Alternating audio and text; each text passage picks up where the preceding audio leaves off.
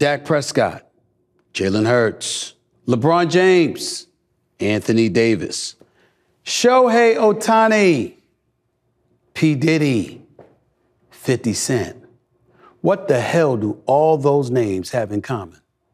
They're about to be talked about right here on the Stephen A. Smith Show. And oh, by the way, I would have mentioned La La Anthony too, but I'm about to talk to her. Stick around. You're in the house with your boy. Let's go.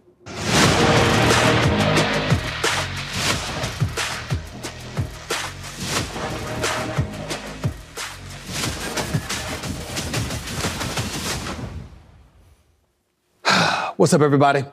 Welcome to the latest edition of the Stephen A. Smith Show, coming at you at the very least three times a week over the digital airwaves of YouTube. I'm here, as usual, in my new studio these days, thanks to FanDuel Sportsbook. FanDuel, the official studio sponsor of the Stephen A. Smith Show. Let me take a moment to pause and express my love and appreciation yet again for all of my followers and subscribers. We have now climbed to have exceeded more than 426,000 followers in the first eight months. Can't thank y'all enough. If you didn't keep the love coming, I wouldn't be here keeping this coming. Please continue to like and follow the Stephen A. Smith Show right here on YouTube. Just click the bell to get notified of all of our new content. And while you're out there doing that, please don't forget to pick up a copy of my New York Times best-selling book, Straight Shooter, a memoir of second chances and first takes. Just go to straightshooterbook.com to get yourself a copy makes for the perfect Christmas gift. Trust me on this. I'll be taking your questions as usual at the end of the show via Twitter and questions at the end of the show on Twitter or Instagram, or you can just call me at 888 727 5303. That's 888 SAS 5303. Let me get right into it because I know what y'all are thinking. I know y'all are looking at me right now and you're saying, you know something, Stephen A? What you got to say now, Stephen A? What you got to say now? Because Dak Prescott and the Dallas Cowboys met up with the Philadelphia Eagles on Sunday night and completely obliterated them from start to finish, winning decisively 33 to 13. The Sunday victory displayed how much better the Cowboys are since they lost to the Eagles six weeks ago. Give them credit for that, okay? The Cowboys put up nearly 400 yards of offense and went 9 of 16 on third downs, scoring on their first four possessions. Well, there's a particular stat that was left out. Did you know that there was nine straight possessions during last night's game and dating back to a week earlier where the Eagles gave up a score? Their offense couldn't stop a damn cold. They can't seem to do anything right defensively these days. Giving up 30 points like it's going out of style, struggling offensively, five consecutive games with double digit deficits. The Eagles are not what we thought they were. They're not what we thought they were. It's just that simple. They've gotten a bit softer. Their secondary can be exploited. You can throw the football on them. You can score on them. I saw Jalen Hurts commit a turnover. By the way, he's got 15 this year, only had eight last year. Got 15 this year, okay? One of the league leaders, top five dudes in turning the football over. That's Jalen Hurts. A.J. Brown not only turned over the football, but he dropped the pass. You had DeVonta Smith. He also turned the ball over. Those are their top three offensive players, and they turned the ball over. I don't know what the hell is going on with the Philadelphia Eagles, okay? But they are no longer one of the two best teams in the NFC. That would belong to the San Francisco 49ers and, yes, the Dallas Cowboys. And I know that y'all expect me to troll because you are a disgusting, nauseating fan base, you Dallas Cowboy fans. Y'all get on my last damn nerves, but it's all love. It's all in fun. Sometimes you have fun hating on the Cowboys. You got love loving the Cowboys. It's all good. It's cool. But in all seriousness, Dak Prescott should be a league leading candidate for MVP honors right now. That's right. I said it. I said it. Dak Prescott should be a leading candidate for league MVP honors. I really, really do mean that. It makes perfect sense. When you consider the touchdowns, he's thrown 28 this year. When you consider his completion percentage, when you consider the yards accumulated, which exceeds 269 per game, when you're devoid of a, of a bell cow at the running back spot, Tony Pollard's got skill. He's got elusivity on, in his repertoire, but the bottom line is he's not an every down back. You look at Coach Mike McCarthy, promised when he got rid of Kellen Moore as the offensive coordinator because he wanted to call plays himself. He got Jerry Jones to, to bite on that. And Kellen Moore was shipped to Los Angeles to go and work for the Chargers. And don't get me started on them and Brandon Staley's last days as head coach there. The fact is, Mike McCarthy has play calling abilities and control now. He said they were going to even things up. He lied. Mike McCarthy lied.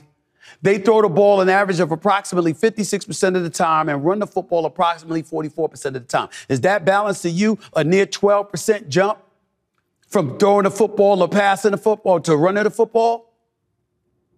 That's not what happened. That's not what he promised. That's not what he said when he got rid of Kellen Moore and he took over play calling duties himself, just like he had lied affectionately and frivolously, I might add, to get the Cowboys' job to begin with.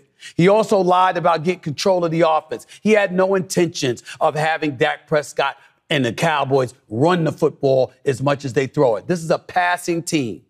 You got CeeDee Lamb, you got Cooks, you got this kid Ferguson at the tight end spot. He's no joke. You got other pieces in play there, and Tony Pollard can still run the football. The Dallas Cowboys are no joke. Their defense is legit. Micah Parsons is that dude. He's the modern day Lawrence Taylor. Okay? And this kid, DaRon Bland, is special. And just imagine if they had Trevon Diggs and he did not get hurt. Could you imagine how much more lethal that defense would be? The Dallas Cowboys may very well win the Super Bowl within the next two years, but it ain't gonna be this year. it ain't gonna be this year. You cancel that. Because in order to do it, you got to beat San Francisco. And that ain't gonna happen. Just want to let y'all know that. Look at the remaining schedule right here. You got the Eagles going against Seattle. Then they play the Giants, Arizona, and then the Giants. Again, as far as I'm concerned, the Eagles should win their last four games. If the Eagles do that, even though the Cowboys are in first place right now, okay, because they got a better divisional record. The reality is, is that if they both win their final four games, the division crown still goes to the Philadelphia Eagles because the Philadelphia Eagles would have a better division and a better conference record. And so if that's the reality, here's the deal the Philadelphia Eagles will have lucked up because you need home field advantage more so than even the Cowboys right now. Even though I think the Cowboys need it too because they're a different team at home than they are on the road. The Dallas Cowboys, they can travel and wreak havoc. I don't like what I'm seeing from the Philadelphia Eagles. Not at all. But it's nothing compared to what I did not like about what I saw following yesterday's game between the Kansas City Chiefs, who actually lost to the Buffalo Bills in a crucial AFC matchup. Bringing both of their records, I'm sorry, bringing Kansas City's record, I'm sorry, for the season to eight and five. The game-winning touchdown was called back after wide receiver Kadarius Toney was called offsides on a pass play. Patrick Mahomes was all livid over the call, claiming Toney should have been given a warning by the official. That call is not the reason the Chiefs stand at eight and five. The reality is another wide receiver mistake cost them a win, along with the numerous penalties by the offensive line. In case y'all have missed it, here's Patrick Mahomes. I mean, obviously tough to swallow. Um,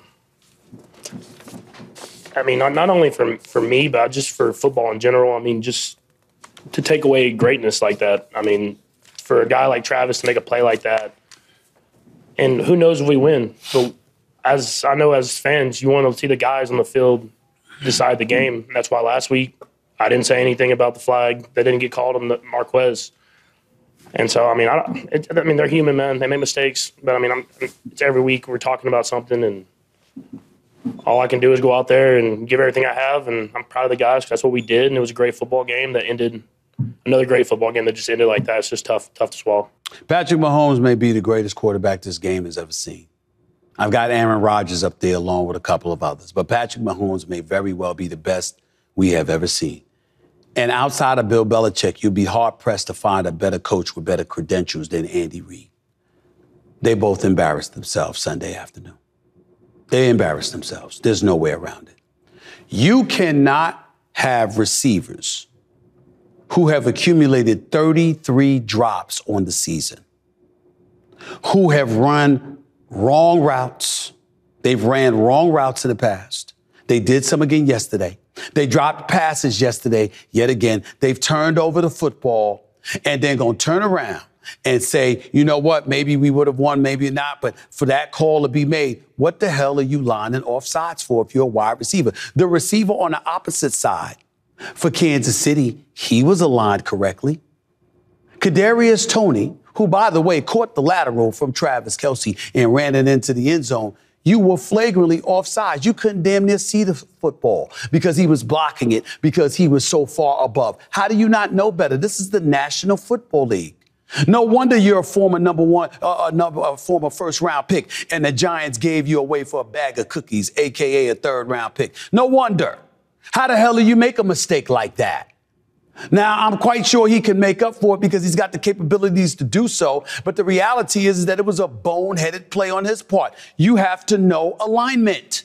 It comes with the game of football. And for those who try to sit up there and parallel the two, oh, it's the equivalent. What if this happened in basketball? Well, it ain't basketball. It's football. We see these rules stringently called all the time. I've seen plenty of people get called for offsides. I've seen plenty of people. When is there a game where we don't see people getting called for false starts?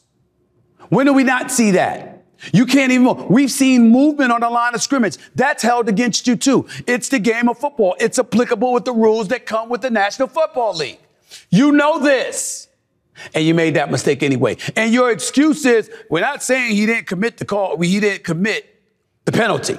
We're saying, how could you call it in that moment? That's not how it works.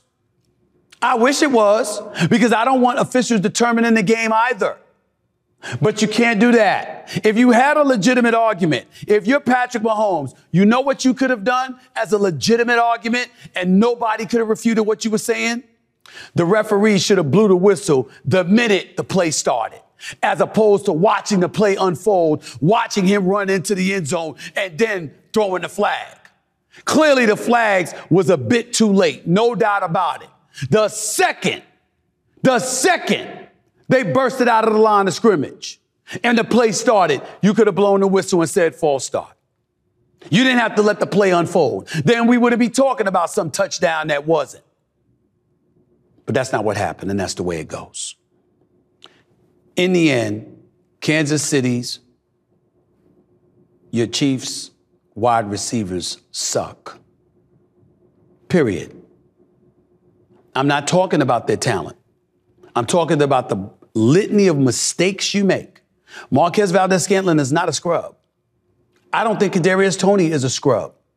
I don't think anybody that they have. Don't get me started with my brother Travis Kelce from another mother and how elite they might be the best tight end in history. We're not talking about that. I'm talking about the boneheaded plays and the dropped passes that have taken place with the Kansas City Chiefs. What's the matter? Y'all can't handle the pressure? When Tyreek Hill left for Miami and y'all were playing last year, y'all were playing with house money because nobody expected y'all to be Tyreek Hill. And as a result, y'all went there and y'all won a Super Bowl without him. Personnel wise, the only person you're missing now is Juju Smith Schuster. Everybody else is still there. What's the problem? It's pressure. Pressure breaks pipes, I guess. I would know. My first pitch wasn't the most flattering thing I've ever done. The pressure got to me. But I'm not a professional player. Y'all are. I'm just saying.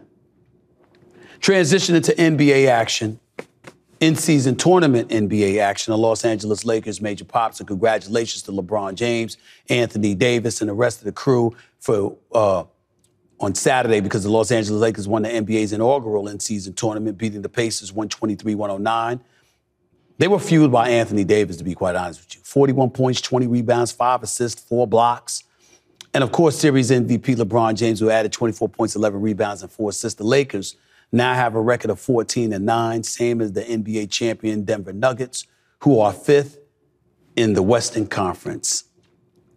The in season tournament was a success. LeBron James has a lot to do with that.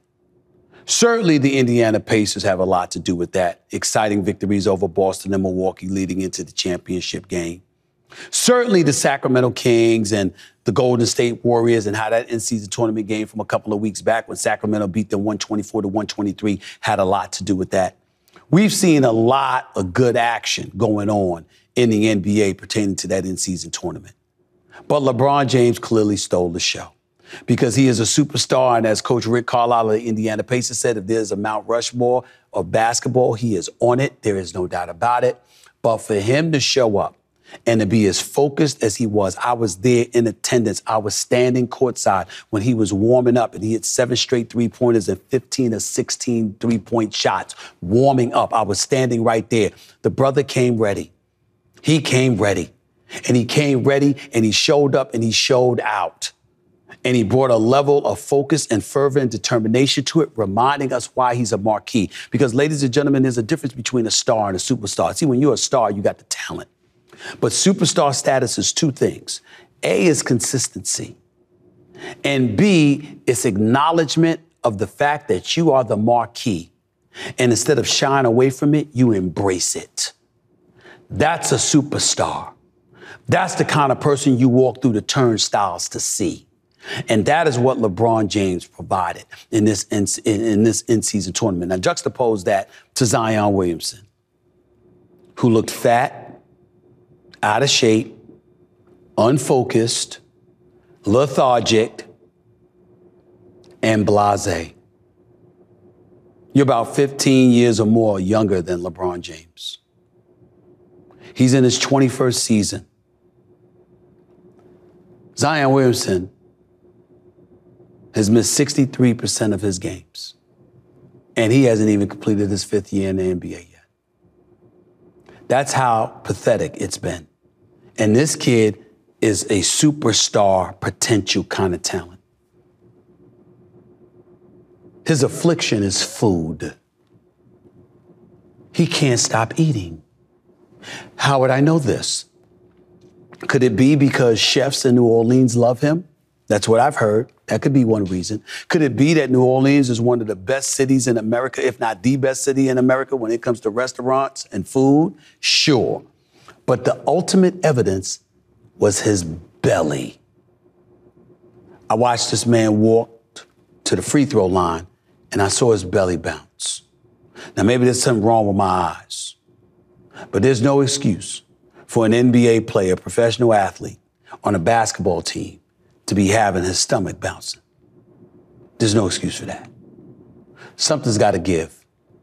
And I hope it's Zion giving more in effort and less chewing.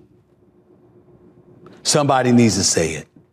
So damn it, I'm going to say it. Last thing to get to is dual threat star Shohei Ohtani, former member of the Los Angeles Angels of Anaheim, recently signed the richest contract in sports history, joining the Los Angeles Dodgers for $700 million. The contract terms are staggering, y'all. 10 years, 700 million, which eclipses soccer star Lionel Messi's $673 million contract with FC Barcelona and Ronaldo's Al Nassr contract, which is at $536 million. Now, let me say this Messi's contract is for four years and he's getting paid 168.5 million per year. Ronaldo's is for two and a half years. He's getting paid 214.5 million per year. Patrick Mahomes is at 45. Shohei Ohtani is at 700. One of the other curious things that enters my mind, we talk about it, America being a capitalistic society, right? We talk about it being the land of the free, the home for the brave, which is true. But we really talk about its capitalism as what helps America thrive. Well, then why are people elsewhere getting paid more money than the top athletes here? Somebody needs to educate me about that. I'm wondering why. Because you don't see nobody else signing contracts like that. Now, we see the biggest contracts in Major League Baseball, all right, in Major League Baseball history right there. I mean, we got Ohtani, we got Mike Trout now um, at, at $426.5 million. We got Mookie Betts. You see that. He's at 365 million over 12 years. We got Aaron Judge at 360 million over nine years. We got Manny Machado at 350 over 11 years. Francisco Lindor, Fernando Tatis Jr., Bryce Harper, Giancarlo Stanton. Oh my God, don't get me started on Giancarlo Stanton. And of course, Corey Seager or Seager for the Texas Rangers. Um, it is what it is. Major props to Shohei Ohtani because here's the reality. It's not 17 games in football. It's not even 82 games like hockey or basketball. This is 162 games where Ohtani is not going to be, is now going to be a DH. So chances are he'll play anywhere from 140 to 150 games a year. When you take that into consideration, do I think he's worth the money based on play? Not on, not if he's just a hitter. I think the combination of him being an elite pitcher along with somebody that can hit, I think he's worth that money. Here's why he's worth the money no matter what, however. Because he's box office. The Asian contingent will follow him wherever he goes. They will fill ballparks, they will fill stadiums, they will fill arenas, they will do whatever it takes to follow that man. And they will spend money to do it. Shohei Ohtani will pay for himself. That is why you look at him and you say, $700 million, $700 million. He's worth it. Yes, he is. And to be in a Dodger uniform, arguably the most storied franchise, second to the Yankees, in my opinion, in baseball annals, in the Los Angeles market, yeah, he deserves the money. He deserves the money. 888-SAS-5303 is the number to call. It's 888-727-5303. More to Stephen A. Smith show coming up in a minute, but not before I talk to my girl, one of my good friends, the wonderful, the lovely La La Anthony. She's up next talking about a cause very, very near and dear to her heart. She wanted to talk. I'm always here to listen.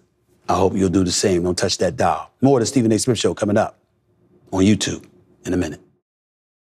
Welcome back to the Stephen A. Smith Show. My next guest, she's really not a guest. She's a wonderful friend of mine. She's a talented actress, and a New York Times best-selling author, and a star of the hit Starz drama series Black Mafia Family. She's stopping by to talk about a cause that is near and dear to her heart. Please welcome the incomparable, the wonderful, the beautiful, the lovely La La Anthony. Mrs. La La Anthony, how are you, girl? How's everything?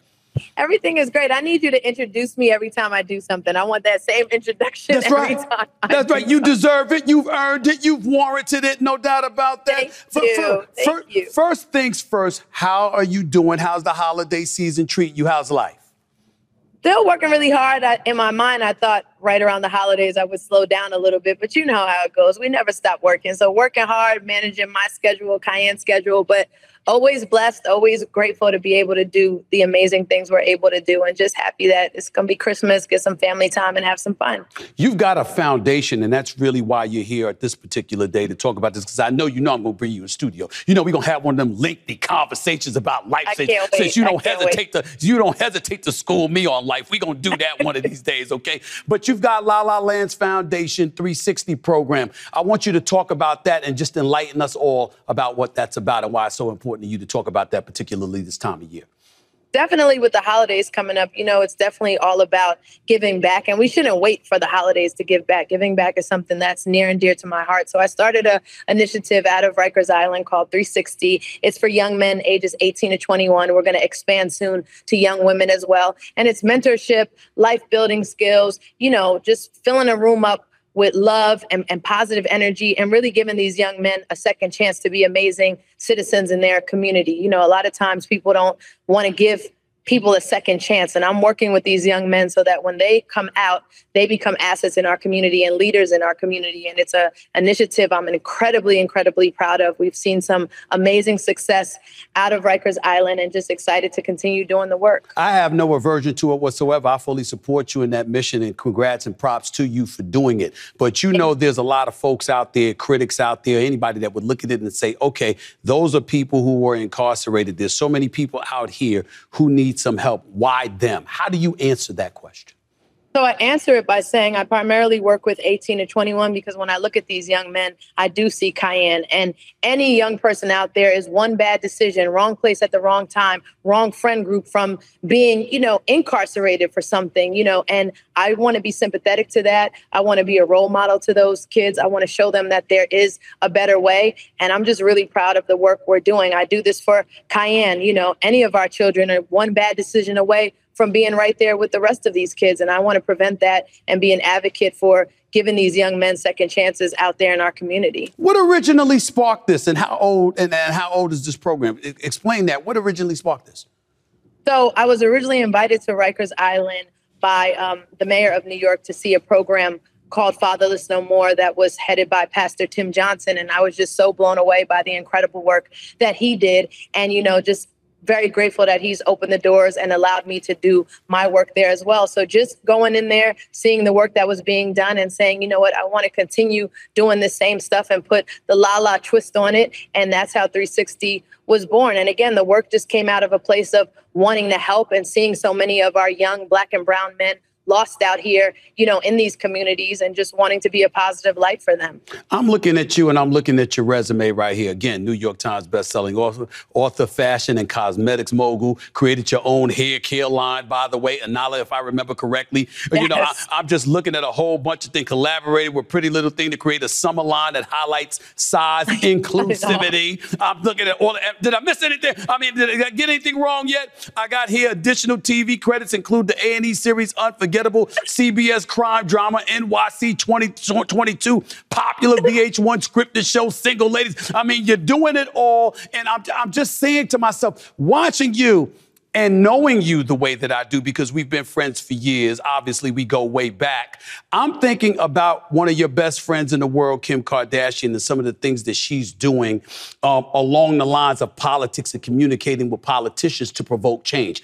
I'm wondering, do you do that? And if you haven't, is that a next step for you? Because I know how brilliant you are. Because you educate me all the time. So I, I get scared, I get scared when you disagree with me because I'm like, you're gonna have a good point. You're gonna get me. Thank you. But you know what's great is having a best friend who understands that space because we can really lean on each other. You know, when I have questions about certain policies and certain laws and how do you change, you know, these policies and these laws, I'm able to call her. You know, I got on speed dial and say, hey, what do I do in this situation? How do I handle this? Or I'm talking to this person's lawyer. What what happens here? So it's great that we're able to lean on each other that way in that space. But for now, I'm in the trenches. I'm going in Rikers Island. I, I, I'm I'm in it, and then I get to lean on her to really guide me when it comes to the legal stuff and how to navigate that space as well. Now, you know, I have to be careful, but I have to ask this question, Lala, because I mean, the, see, I'm looking at it like this. First of all, when somebody like you walks any place, people are going to open their eyes and they're going to watch and they're going to listen. If if if if I'm fellas and, and that's incarcerated and I'm about to get out, I'm going to be free. I want all the help that I could get. But damn, if Lala rolls up in there, I'm definitely going to want to listen to her with her beautiful self. I'm just wondering, do you have any idea? That, that, that it, it, it's kind of difficult for folks to stay focused and be concentrated when they're talking to you, la la. I mean, have you thought about that at all? I think maybe for the first five minutes, but when I come in there, I demand respect, and respect is what I'm given. And I just appreciate, you know, the respect that I'm given. I don't play any games. Like when you carry yourself in a certain way, people know they can't play with you. I come in that room and I demand respect, and that's exactly what I get in return. I, I, I am an eyewitness to that. I've known you for years, yes. and, and when you roll up on me, it's like, Lord, what have I done? let me make sure, make sure she's okay. But let me get back to you real quick because. You're, I know what you're hoping to accomplish with this and basically preparing young men for the real world that awaits them. How concerned are you in this day and age, considering the divisiveness, how evil our society can be at times, the advent of social media, how so many voices are out there, but most importantly, how many people are affected by those very voices. How much does that play a role in terms of your tutelage and your preparation for these young men in order to get them set for what's out here waiting for them? What about that? How much does that play a role in the counsel that you provide? It plays a huge role and something I'm incredibly worried about and, and try to step in and show them, you know, a different way in the age of social media. Like you mentioned, so many of us want to look the part or do certain things to be to seem cool on social media or to seem cool to our friends. A lot of the young men in my program are there because they were quote unquote showing off for social media or, or did something on social media because their pride was hurt. And really just understanding the effect this has, especially on our young population out there, and really getting them to understand that there's more to life than social media. There's more to life than looking a certain way. So it is a big concern of mine and something that I address and talk to. And I deal with it on a different level. You know, you get we all get criticized because we're public figures. People right. are talking stuff about us on social media. It could affect our self-esteem. Lying all the time. Themselves. Lying every second. They, they do a whole bunch of that. Exactly. That too. Exactly. And it might change, you know, how we view ourselves. So I'm a very confident person and I try to bring that confidence in this in this room as well. And I just want to add one more piece. Please. Also this week we're doing a huge uh, winter wonderland for 400 inner city kids wow. out in the Bronx where we give Christmas to them. So, you know, my my work, yes, is primarily the 360 program out of Rikers Island, but my work is for anyone who needs it, for anyone who's out there that needs a positive light in their life, that needs someone to believe in them. I'm your person. Like I, I want to believe in you and give you that hope that I had growing up as as a young person as well. So I just want to open it up to anybody that's out there that feels like they just need some guidance, some mentorship. I'm here for that. How receptive have the women in your life, or how supportive, should I say, have the women in your life been towards helping you achieve this goal? incredibly, you know, supportive, especially my mom. I mean, growing up, she just taught us like, you know, you should never judge anyone. You don't know what a person has been through. You know, don't don't judge people. Give people a second chance. People make mistakes. Have grace. Have mercy. So those are the same things I tell myself as I'm doing this work, whether it's inside of Rikers Island or outside of Rikers Island. You know, a lot of us have been through a lot of things that have shaped some of our decisions, shaped the people that we are. And you got to have grace and, and, and, compassion for a lot of people out there for sure. Your voice is obviously something that is a voice that resonates, and you have a lot of things to say, a lot of positive, a lot of productive, a lot of substantive things to say. One would argue that acting, as much as you love it and as much as you as, as well as you do it, um, the voice that you could have, I watch you host, guest host the Breakfast Club, for example. I know what you could do in a chair like that and stuff like that. Ever contemplate, because of the kind of voice that you could have, ever contemplate doing those things on a full time basis?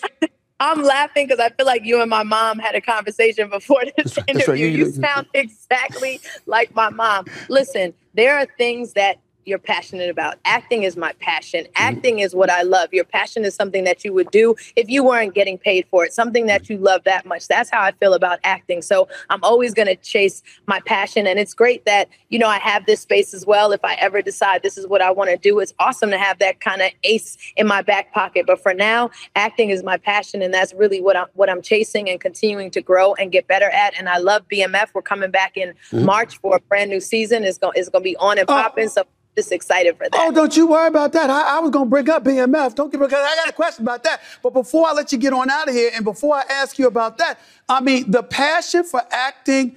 Why is that? Because I gotta tell you, I gotta tell you, I don't know if you noticed, I got a recurring role in General Hospital. I don't know if you knew that. I got a, recur- I got a recurring role in General Hospital. I've never thought about acting in my damn life, La La. But I gotta tell you something. I'm fascinated by the fact that I could be whatever the role allows me to be. I actually plan on taking acting lessons. What is it mm. that you love? About acting so much? The passion stems from, again, creating a character, becoming and immersing myself in this character, becoming someone else. But the passion also comes from being told so many times that I couldn't do it. Mm. I was told so many times that you're a TV host, you're an MTV host, you can't transition to acting. There's no such thing. Just be happy with what you're doing. And I'm like, you know what? I love this and I'm going to prove people wrong and I can really do this. So the passion also stems from a place where I'm in constant competition with myself that mm. I can do this and I can become really great at it. And that's what I'm working towards. Wow. BMF, Black Mafia Family. I was going to ask you what can we expect, but I'm, i can only imagine what can it's a we, roller coaster what, ride. what we can expect from Markisha Taylor on that show. It's a it's a roller coaster ride. My only I, I love the show. I love the acting stuff like that. Sometimes I find myself wishing it was someplace other than Detroit, based out of something other than Detroit. But I understand it. That's why I mean, damn it, that's the real. It, it, but it's, that's true the real to story. And you know what was so incredible? We went to Detroit for a lot of it to shoot, and we actually shot in the house that Meech and Terry grew up in, wow. that their mom still lives in. So to be in the house, like in that environment, and just feel all of that energy around you, it was just a crazy experience. But Detroit has shown us so much love. So shout out to Detroit. And you know, like you said, the story takes place in Detroit, Atlanta, but now as the seasons go on, you'll see it start expanding into a bunch of different places. Television or film, what's your preference? For me, I love television. Because? Consistency. I love the consistency of television. I like to know that for the next five or six months, I have this job locked in. I'm going to work on a day to day basis. I like the consistency. And then if I could throw a movie or two in, in between all of that, then I feel like that's that's a good slate for me. I'm happy with that. You, you, you know, I'm looking at it, and I got to admit, I, I it, few things don't make me mad on television. But I was mad when Keisha got killed on, on oh, Power. It really bothered me. That really bothered. I'm like, keep her around for crying out loud. But then I understood that you know what there was going to be other stuff. But I, I, was just saying to myself, damn it! I that. I mean, I just I was I was mad as all get out. I missed that whole cast. You know, Omari and Joseph and all of those are my boys and the whole bit. And 50 Cent is just that dude. What is it like?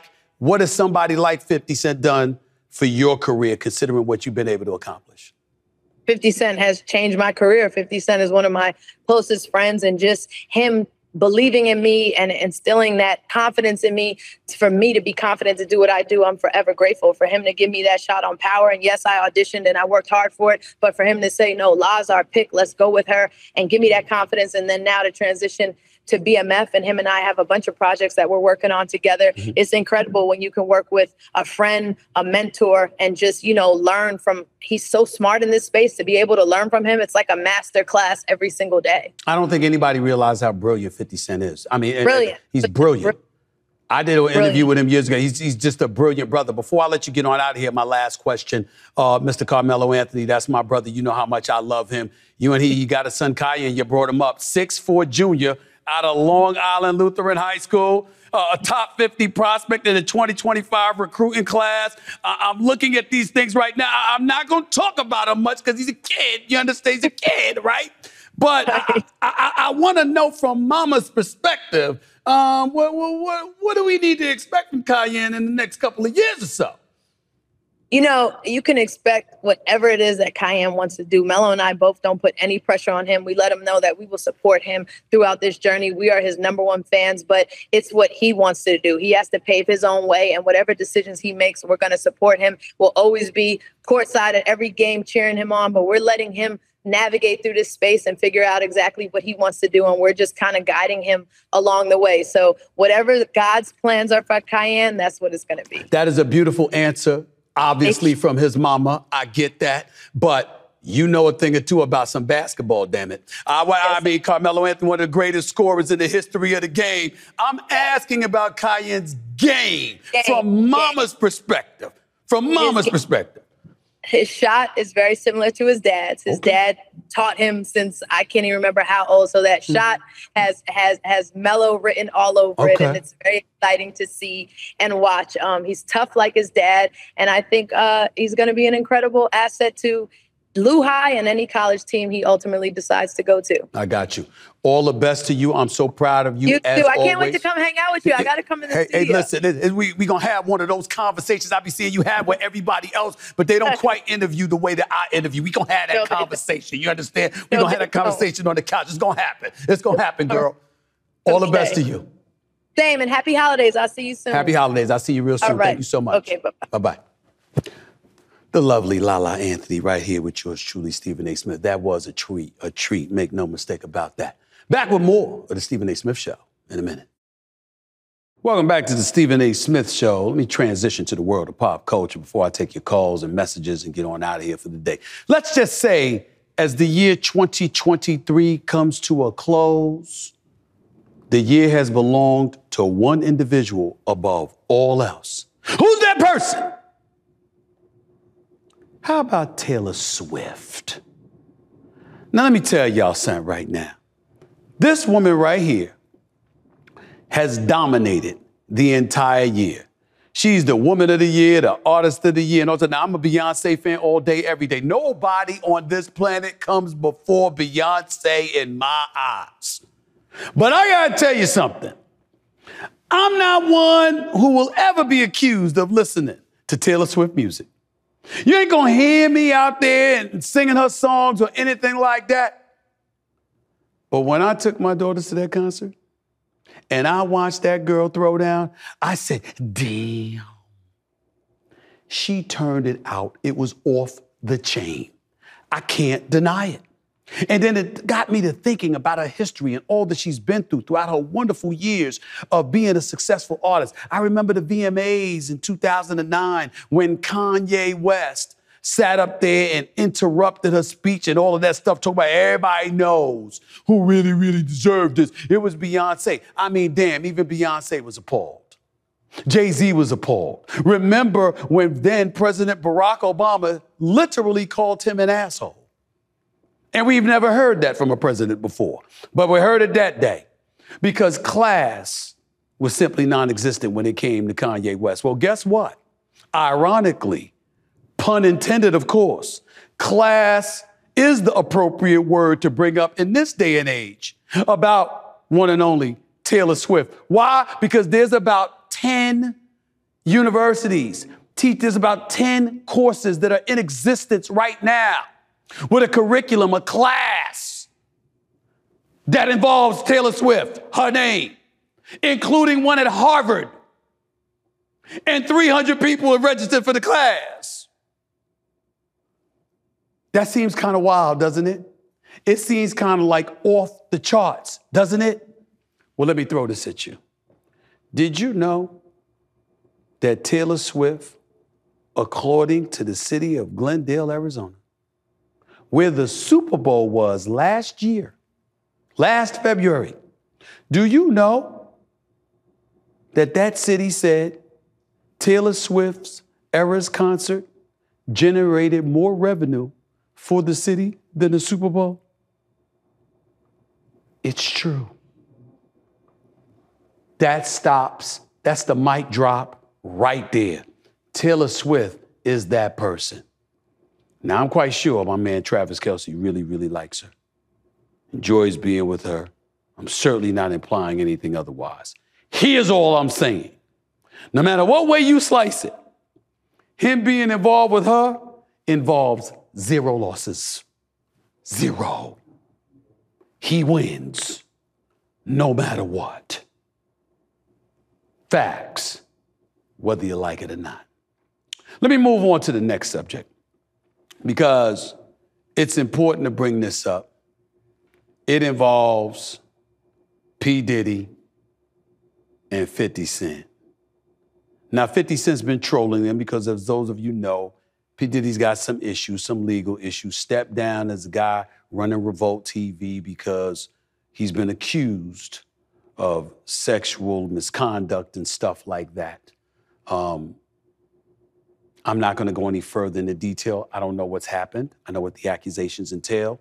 I wish him nothing but the best. I hope he's innocent of all of this. If he's not, that's a different story for somebody else to handle.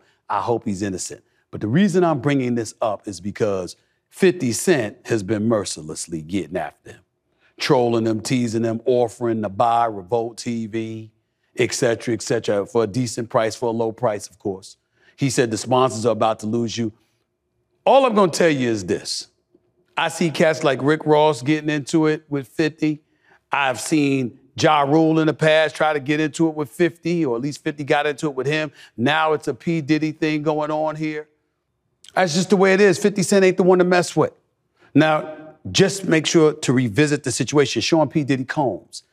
He's had a tumultuous month, y'all, as multiple reports have surfaced accusing the rapper of sexual assault. It's just the truth. Okay? We don't know whether it's true or not. Those are the accusations. One person who's not feeling sympathy for him, like I told you, is 50.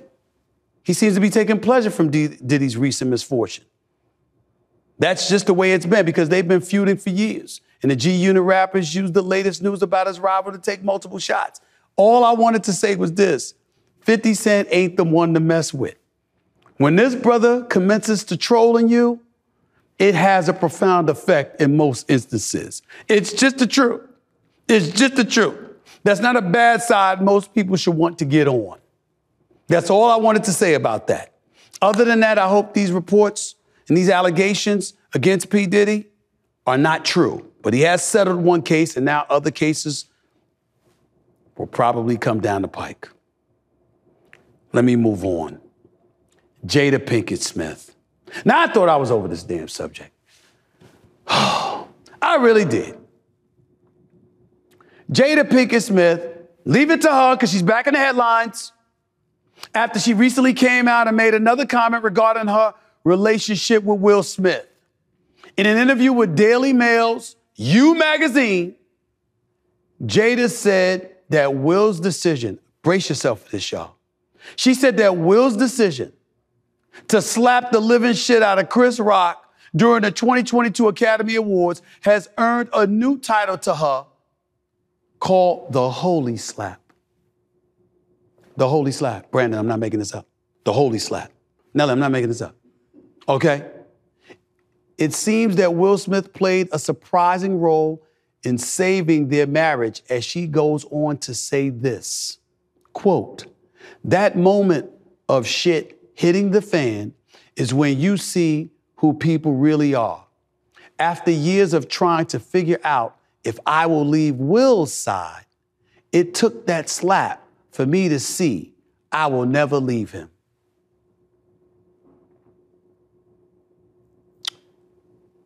So, your husband, a superstar with a pristine image, gets up on global television,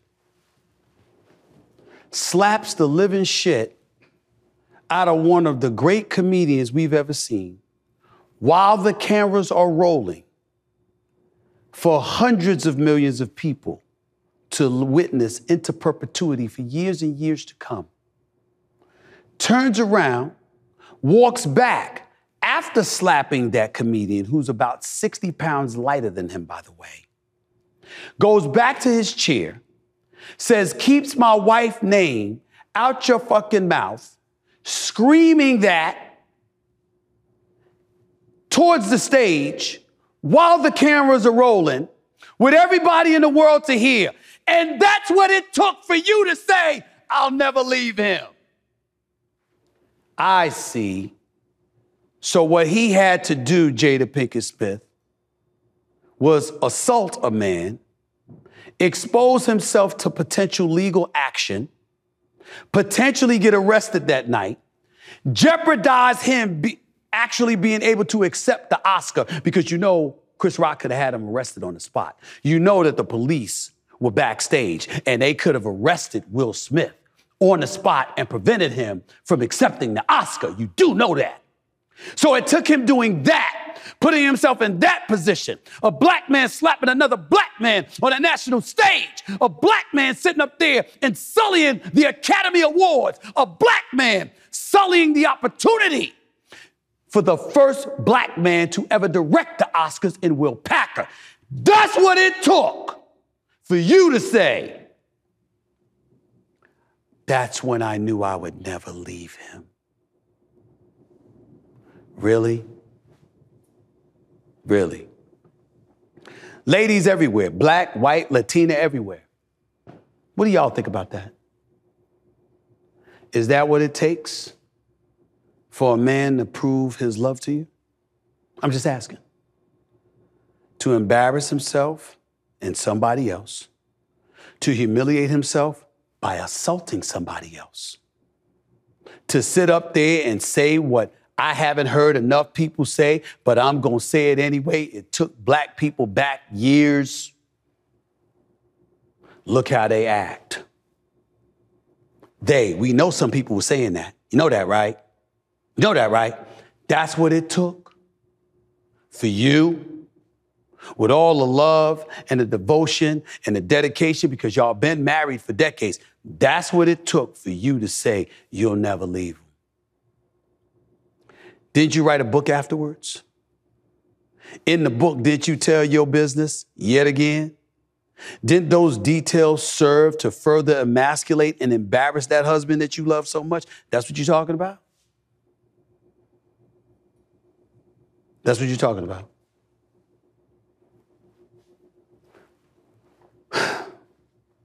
You know one thing you learn listening to this about love? You realize when you listen to Jada Pinkett Smith that love clearly has more than one definition.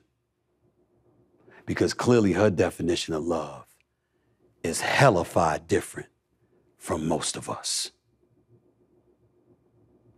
Love I'm having a hard time imagining how somebody could like someone that reaches that conclusion. And oh, by the way, just as an aside, please understand that there's no time constraints on Chris Rock's ability to sue you, meaning Will Smith, for what he did to Chris Rock he could still turn around and deduce there's tremendous damage that was done to me when he slapped the living shit out of me on global television. He could still do that, you know. Would Will prove his love even more then if it ended up costing them $50 million? Do you know that Antoine Fuqua and Will Smith, in my opinion, should have won an Oscar for Emancipation? Because that's how phenomenal Will Smith was in it. We barely heard about it because of that slap. Because after he was banned from the Academy Awards for 10 years, which he didn't care to go to anyway, from what I heard, you have a lot of people who will never look at Will Smith the same. But you love him now. You'll never leave him now. So I guess that's all that matters, huh, Jada? I guess that all that, that's all that matters. Damn. Let's go to some of these tweets before I get on out of here with the calls. 888-SAS-5303. That's 888-727-5303. That's the number to call up. These are your tweets that you've sent. So I'm going to read some of them. I'm going to work with you and before I get on out here for the day. At ADHD Goat writes, did you like the in-season tournament? Man, don't waste my time with some damn question like this.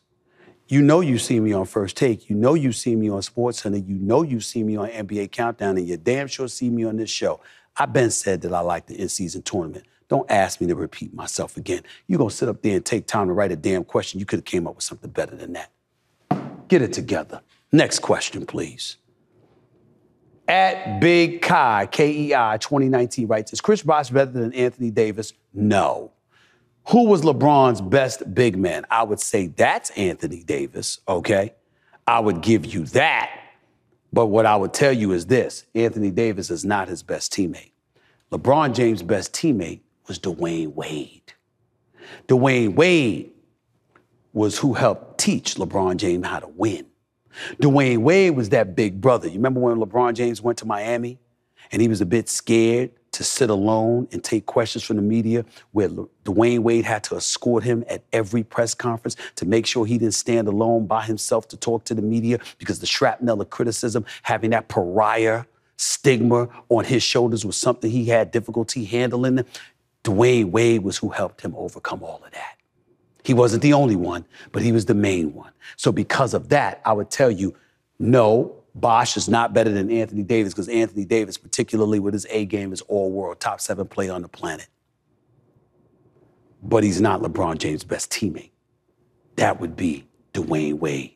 He's just not a big man. Anthony Davis would be LeBron's best big man. That much I will say. Next question, please. Let's go to that. At Darren STTB writes, do the Sixers need another star to pair with Embiid, or is Maxey the answer? The answer to the question is both. Maxey is the answer, but they also need an additional piece. Maybe a Zach LaVine or somebody along those lines. Embiid with Maxey is not enough. Embiid is all world. He's special. Maxey is special as well. But it's a lot to ask for somebody as young and as talented as Maxey is. It's still a lot to ask come playoff time in a best of seven series for it to be just about him and Embiid. I know Tobias Harris is on that squad. I know Covington and others are on that squad. But I'm talking about you need just one more additional piece at that off guard spot. We don't want anybody messing with Maxey at the point, but we want a big time scorer at the two guard. I think it would be Zach LaVine. If Zach LaVine was to land with the Philadelphia 76ers, I think the Philadelphia 76ers' chances of coming out of the East would elevate exponentially. Next one.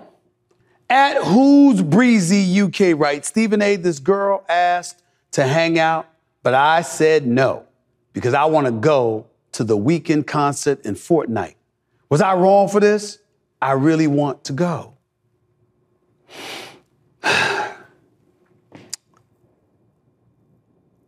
You're not used to getting none, are you? I mean, you want to pass up a night out on a date. Now, if you said you don't want to go with her, period, because you're not interested in her, I get that. But you're basically saying, I don't want to be with her right then because I really want to go to this virtual concert right here, this video game, whatever the hell it is. That's what you're talking about. So rather than press her buttons, you'd rather press some real remote control button or whatever that's to take you to some virtual concert or something. Really? Why didn't you ask her to join you? Do you like girls? It's a legitimate question. Because why wouldn't you ask her to go with you? Do you like her? It's a legitimate question too. But in the end, go. Do what you want to do. But I am concerned about you because you haven't entertained what you're potentially missing out on here. That's strange. I'll leave it at that. Let me go to the calls before I get on out of here for the day. Appreciate y'all hanging with me. I get some weird messages. I ain't gonna lie. I get some really, really, really weird messages. But it's time for me to take some calls, so let's get right to it. Let's get to Javal in Orlando. You're live with Stephen A. What's up, Javal? Talk to me. Oh man, I'm a huge fan. I've been a fan for years now, Stephen A. Uh, I listened to your audiobook recently. It was very inspirational, straight shooter. It was a great listen. Thank you. Um, the part that touched me most was when you talked about your brother Basil, how he said you're going to be a star, and that shortly afterwards he passed. Well, I have also lost a brother, and he was very inspirational to me. So my question is, Stephen A., how do you use back in that moment when it happened and currently now, how do you use your inspiration from grief and take that as motivation to fuel you to be the brightest star that you can be? Well, I appreciate the question and I thank you for your comments. I think it's important, Javal, that you have to remember that when you lose someone that you love, uh, when they pass away, remember one of the reasons you love them so much is the kind of inspiration that they serve to provide to you their presence, their laugh, their level of communication, their presence, their company. All of these things play a role.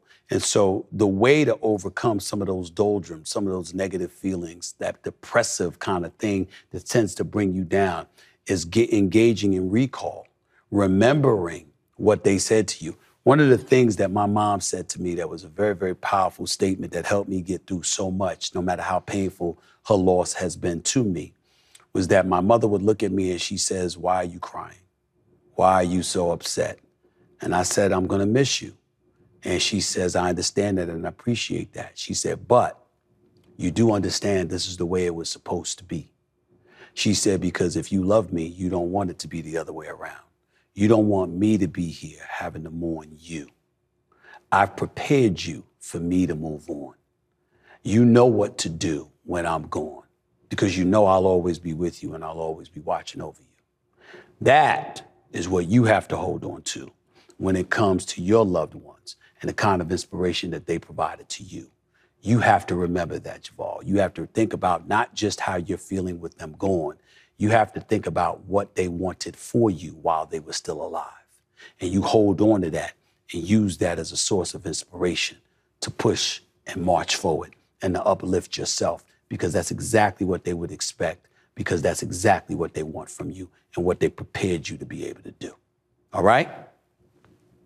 That was that was beautiful. I appreciate it, man. Thank you so much. God bless you. Happy holidays. Isaiah, you're live with Stephen A. Talk to me. What's going on? Isaiah in Atlanta. What's up, Stephen A? What's up? Uh, with the recent success um, with the Lakers in the in-season tournament, you know, LeBron winning the tournament and winning tournament MVP, solidifying him as the GOAT. Once his career hits an end, where do you see him, uh, or how do you see the NBA tributing him once his legendary like season? I have goes? no have idea. like I have no idea. I mean, I think I, I, there's no question that if LeBron announces this will be his last season, whenever that season occurs, city to city, arena to arena, he will be honored and he will deserve every second of it because what he has meant to the league, what he has done for the league, is comparable along the same lines of Kobe Bryant, of Michael Jordan, of Kareem Abdul Jabbar, of Dr. J. Julius Erving, and various others. When he marches city to city, all right, you're going to revere him and celebrate him the way that you should because there are very few people in the history of sports who deserve it more than him. That's what I see. How that will transpire remains to be seen, but that's what I see. Appreciate the call, Isaiah. Thank you so much. Trey in Emerald, Texas, you're live with Stephen A. What's going on, man? How are you? Hey, Stephen A., I'm good. How about you, man? I'm great. Talk to me. Happy holidays. Yes, happy holidays to you too. Um, it's about LeBron James. All right. So for me personally, he's the best player in the NBA today. Um, at age almost 39 years old. I mean, Today, you dominating said, like you said today? yes, he's the Um, best um, player in um, let me ask you this question, Trey. Is he better than Jokic? yes. Okay. Some people would say otherwise.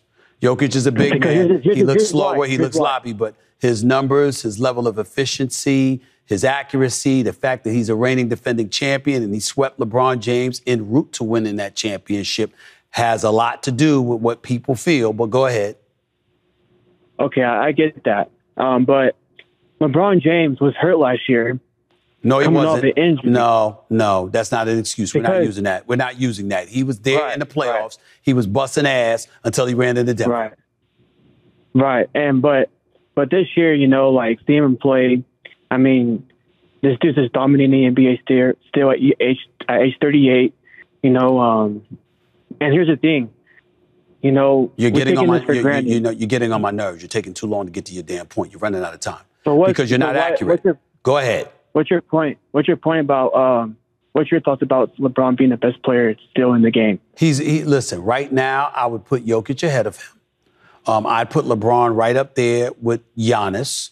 Uh, no doubt about it. Uh, the Jayson Tatum's of the world, the Joel Embiid's of the world, no question about it. I put LeBron right in that conversation, but I can't give him a nod over Jokic because of Jokic's is efficiency and the credentials. He's the champion right now. He's the reigning defending champion that swept LeBron James and Anthony Davis to pull it off. I cannot give LeBron James the edge over him. And by the way, the Lakers are 14 and 9 right now. So is Denver, and I get all of that. Um, the Lakers played lights out with the in-season tournament. The other games, not so much. And LeBron is shooting like 60% from three-point range. We know that's not going to last. We know that's not going to last. And so we got to look at it from that perspective. But I get your point. Thanks a lot for the call, man. he um, Jacob in he, uh, Syracuse. Jacob in Syracuse. You're live with Stephen A. Are you, Jacob, are you there? Yes, can you hear me, Stephen? Go ahead, Jacob. How are you? Good. How are you, Stephen? I'm all right. What's going on? all right. So I got another LeBron question for you. Yeah. How do you think him winning the in-season tournament affects his legacy all time? I don't think it has much of an effect. I think when you're the first at anything, uh, you can't ignore it, and you have to give him his props for pulling it off in his 21st season, approaching the age of 39. That is true, but it's an in-season regular tournament um, that took place. They played about five games before the championship game. He beat an Indiana squad that had no answer for Anthony Davis. We respect him, and it's a reminder. It's a reminder of his leadership, uh, the fact that he is the man in the NBA that carries the baton. We respect him. We revere him for that. But in the grand scheme of things, we all know what we're looking for. What you going to do come playoff time and the finals? And it's really not about him. Um, it's really about Anthony Davis. Are you going to put up 40 and 20 in multiple games in the NBA playoffs, or are you going to score 41 game and 11 the next like you did against Jokic in the conference finals? Those are the questions that we're asking more so than anything else. But it's certainly not a blemish. It's something that's an additive to LeBron James' legacy and resume, but it's not the biggest thing in the world. Right. Do you think he stole the in-season tournament MVP from AD? No, AD got the MVP for the game. LeBron got it for the tournament because LeBron deserved it for the tournament and AD deserved it for the game. I got no problems with that. That's right. Take it easy. All right. Thank you. No problem. I appreciate everybody calling in. Thank you so much for tuning into the Stephen A. Smith Show. I'll be back with you later on this week. I got to hit the road. I got to travel a multitude of cities between now and Friday, but I'll be back with you. You'll be hearing from me, so stick around. It's the Stephen A. Smith Show live over the digital airwaves of YouTube. Until next time, everybody, peace and love.